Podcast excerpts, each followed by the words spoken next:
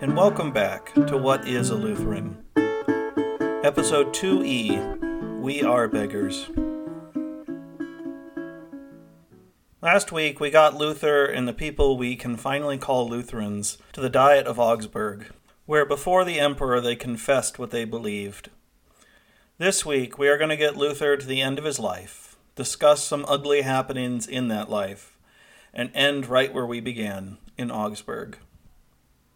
When we last left our story, the princes, Philip Melanchthon, and the rest of the Lutheran party, except for Martin Luther, who, remember, was still an outlaw, so he had to stay in Lutheran territory, were boldly reading the Augsburg Confession to the emperor and the whole imperial diet. It should not surprise you that the emperor did not just roll over for this confession.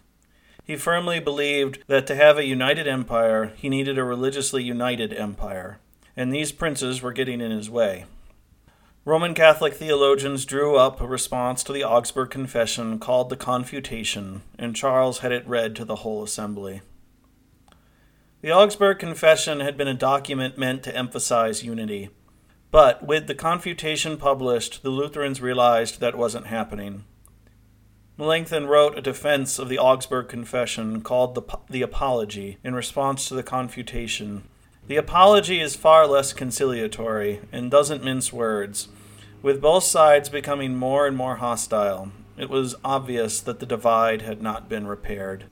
After this, everyone was getting ready for war. The princes knew that Charles was committed to religious unity enough that he would force it on them with his armies, if he had to. So the Lutheran princes and cities drew up a defense alliance called the Schmalkaldic League. Luther was not a fan originally of this league because he thought that one, you could not justify rebelling against the legal emperor with the Bible, and two, Christians could not justify using force in armies at all. But the princes argued with him that it was Charles who had forced their hand, and there were practical realities to consider. Luther begrudgingly went along. However, the war everyone thought was coming had to be put off for a few years. In 1522, the Turks invaded again, and this time were at Vienna. And Charles needed the Lutheran troops to fight, so he called a truce. Charles got the Turks to retreat, but they then attacked Italy and southern Spain. 1533 brought more problems as France and the papacy allied and were planning to attack Charles while he was busy with the Turks. It wouldn't be until 1538 that Charles could get a truce, and not until 1540 did Charles really get a chance to turn back to the religious question in the empire. Now, there's a lot of political intrigue that, while interesting, doesn't really help our narrative, so I'll just sum it up this way. Through a lot of backroom intrigue and diplomacy, Charles managed to divide the League, and it looked like Charles had them right where he wanted them. However, the French again allied themselves with the Turks, and their fleets attacked Charles's territory in Spain and Italy, while invading through the Netherlands and the Balkans. It wouldn't be until 1544 that Charles would have peace. Leaving Charles there for a minute, Luther was not just involved in international politics through this period. He was trying to reform a church, preach, and write. However, through this period, Luther's health was in serious decline. Actually, it's been in decline since last episode. In 1527, he suffered from kidney stones, then dizziness and fainting so bad that he had to give up preaching for a short time. The attacks of dizziness continued, and in 1532, Luther again had to give up preaching, this time for two months. He would develop an open sore in his leg that would stay with him for the rest of his life. Kidney stones, gout, constipation, and hemorrhoids would continue to afflict him. Needless to say, this decline in his health, combined with overwork, did not help Luther's temper. As we have talked about, Luther was always colorful toward his enemies, but by this point he was downright nasty. During this period, he wrote that he could no longer pray for Catholics, and that if he did pray for them, it was all curses directed at the papacy. Anabaptists, who are a bunch of reformers we haven't talked about, who were more radical even than Luther, also received vicious attacks. However, Luther's most vicious attacks were reserved for Jews. In 1543, Luther wrote a tract entitled The Jews and Their Lies. I won't go into all the awful details because there's enough anti Semitism on the internet as there is. But suffice it to say that Luther says some of the worst things about people who are Jewish and advocates for their synagogues to be burned and their worship to be banned. This is all the more striking because earlier in 1523, Luther had written a little work titled That Jesus Was Born a Jew and had advocated for religious toleration of the Jewish faith. What had happened in 20 years? Before I answer that question, I want to be clear. None of what I am about to say excuses Luther's behavior and writing. It was awful, and it was just wrong in every sense. That said, the first problem was that Luther's various illnesses made him particularly vindictive toward everyone. Even his wife noted that he was mean in his old age. Second, immediately preceding works like The Jews and Their Lies, there were rumors going around Germany that Christians were being converted to Judaism. These rumors seem to be largely baseless, and even if they were true, it's no excuse. But it seemed to have provoked Luther to anger. Third, as Luther was starting his Reformation project, he was operating under the rather naive assumption that Jews had not converted to Christianity because the Roman Catholic Church was preaching works rather than the grace of Christ. Luther seemed to believe that if the Church started preaching the right message, then Jews would convert in droves. This, of course, is ridiculous, but as Luther got angrier later in his life, he directed his anger to people he thought were just being stubborn. And as I said, none of that excuses Luther. In his day, The Jews and Their Lies was not a very influential work. No one took seriously Luther's proposals. However, Luther was the first person widely read throughout all of Germany. You can't underestimate the influence of even the bad works like The Jews and Their Lies. Also, Luther's more awful works about the Jews were used by Nazi Germany in the 1930s and 40s to justify their evil crimes in the Holocaust. Today, Martin Luther's anti Semitic works have been officially repudiated by Lutheran denominations. My denomination, the ELCA, officially disavowed the work in 1989. However, that doesn't mean we can ignore this. Luther wrote many wonderful things, but he is not the Messiah.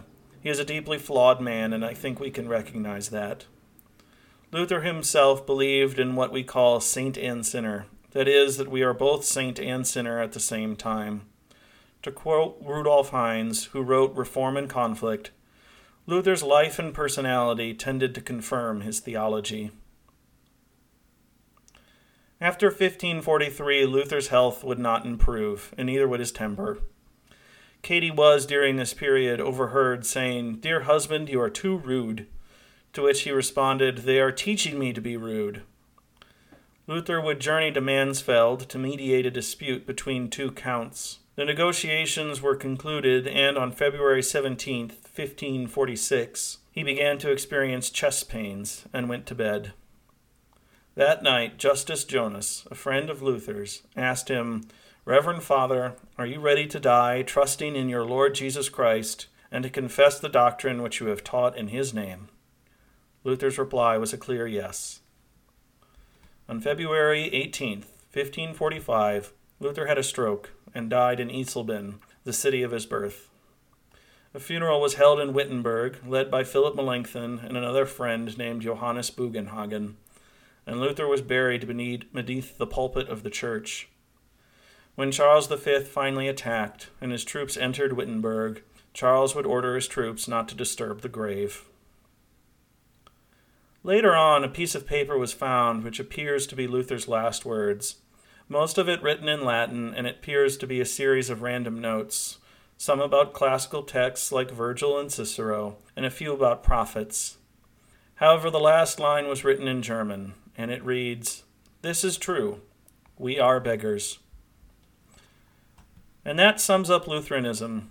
Luther had spent his life defending a theology that says we do not and cannot earn God's love. Left to our own devices, we can't do it. Yet God is gracious and forgiving and loving. It all comes to us by grace. Luther's own life, both the good, the bad, and the ugly, only confirmed this. It's true for Luther as much as it is for anyone.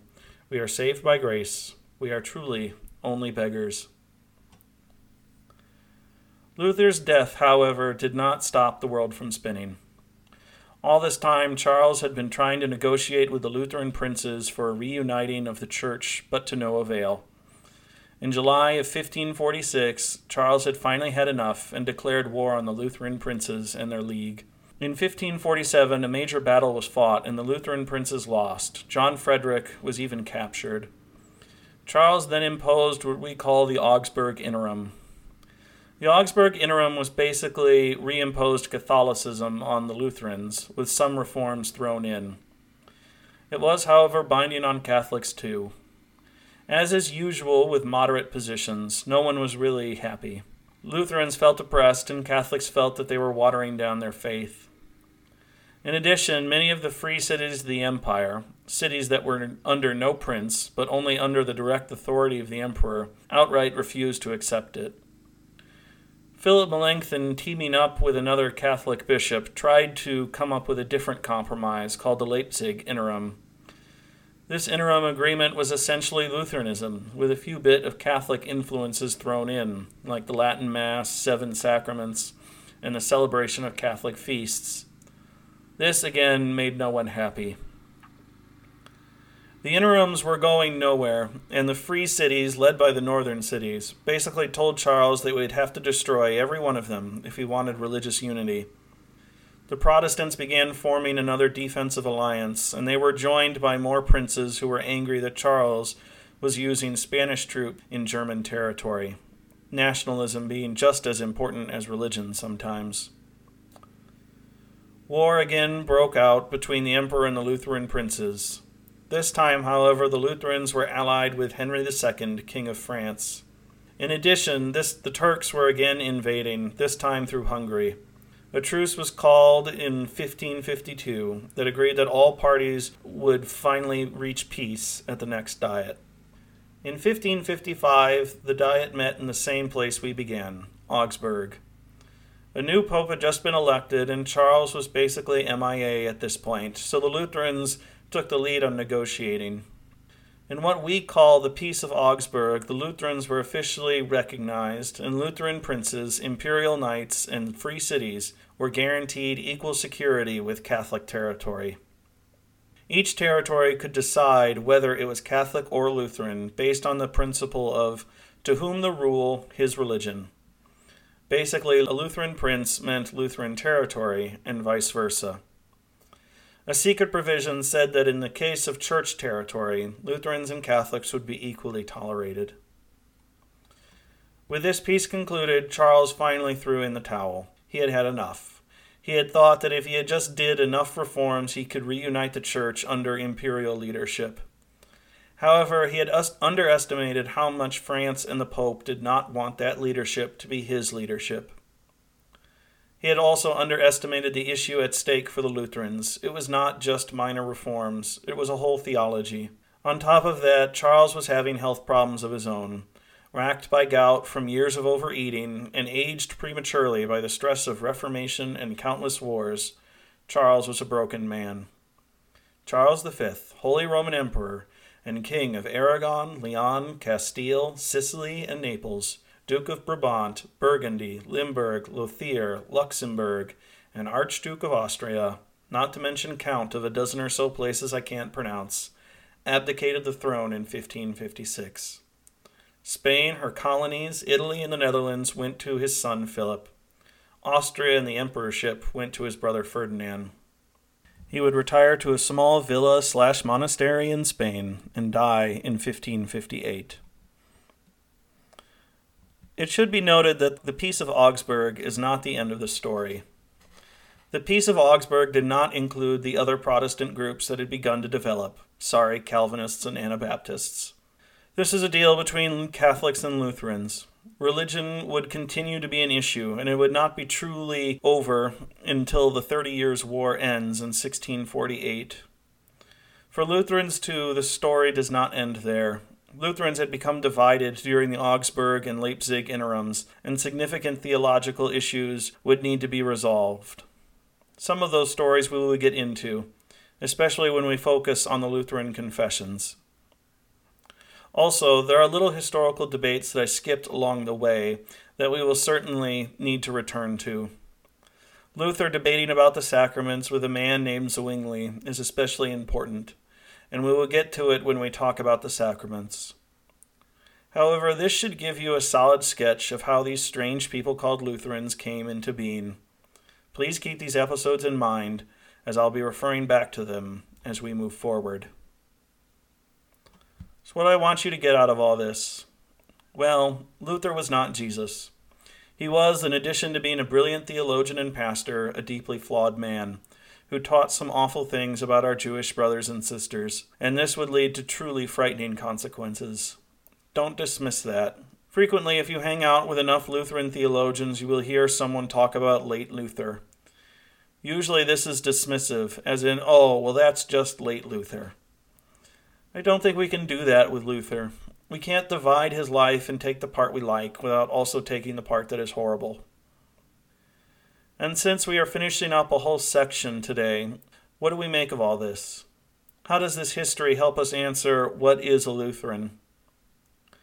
Well, a complicated answer would be that Lutherans are a Christian denomination that began as an attempt to reform the church, and after being kicked out, developed a religious tradition centered around justification by grace. But that will put anyone who asks to sleep. Luther's line, We are beggars, probably sums it up better than anything else.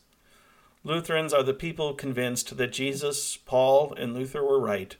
It is truly all about grace. We are truly all beggars. And so we will leave the Lutherans there for a while. Luther is buried and the peace is achieved. For the next two weeks, we are going to have two of those interlude episodes. The first is going to be a quick rundown on how Lutheranism spread outside Germany. Many Lutherans aren't German, and their story needs to be told. After that, we are going to have an interlude devoted to a character I haven't mentioned at all, but who has been very important to our story George Spalatin, personal secretary to Frederick the Wise. I haven't mentioned him, but he is a fascinating person in his own right and has been helping Luther this whole time. After that, we will get back on the trail and start delving into theological topics about Lutheranism, starting with justification by faith. I hope you can join me next time for What is Lutheran?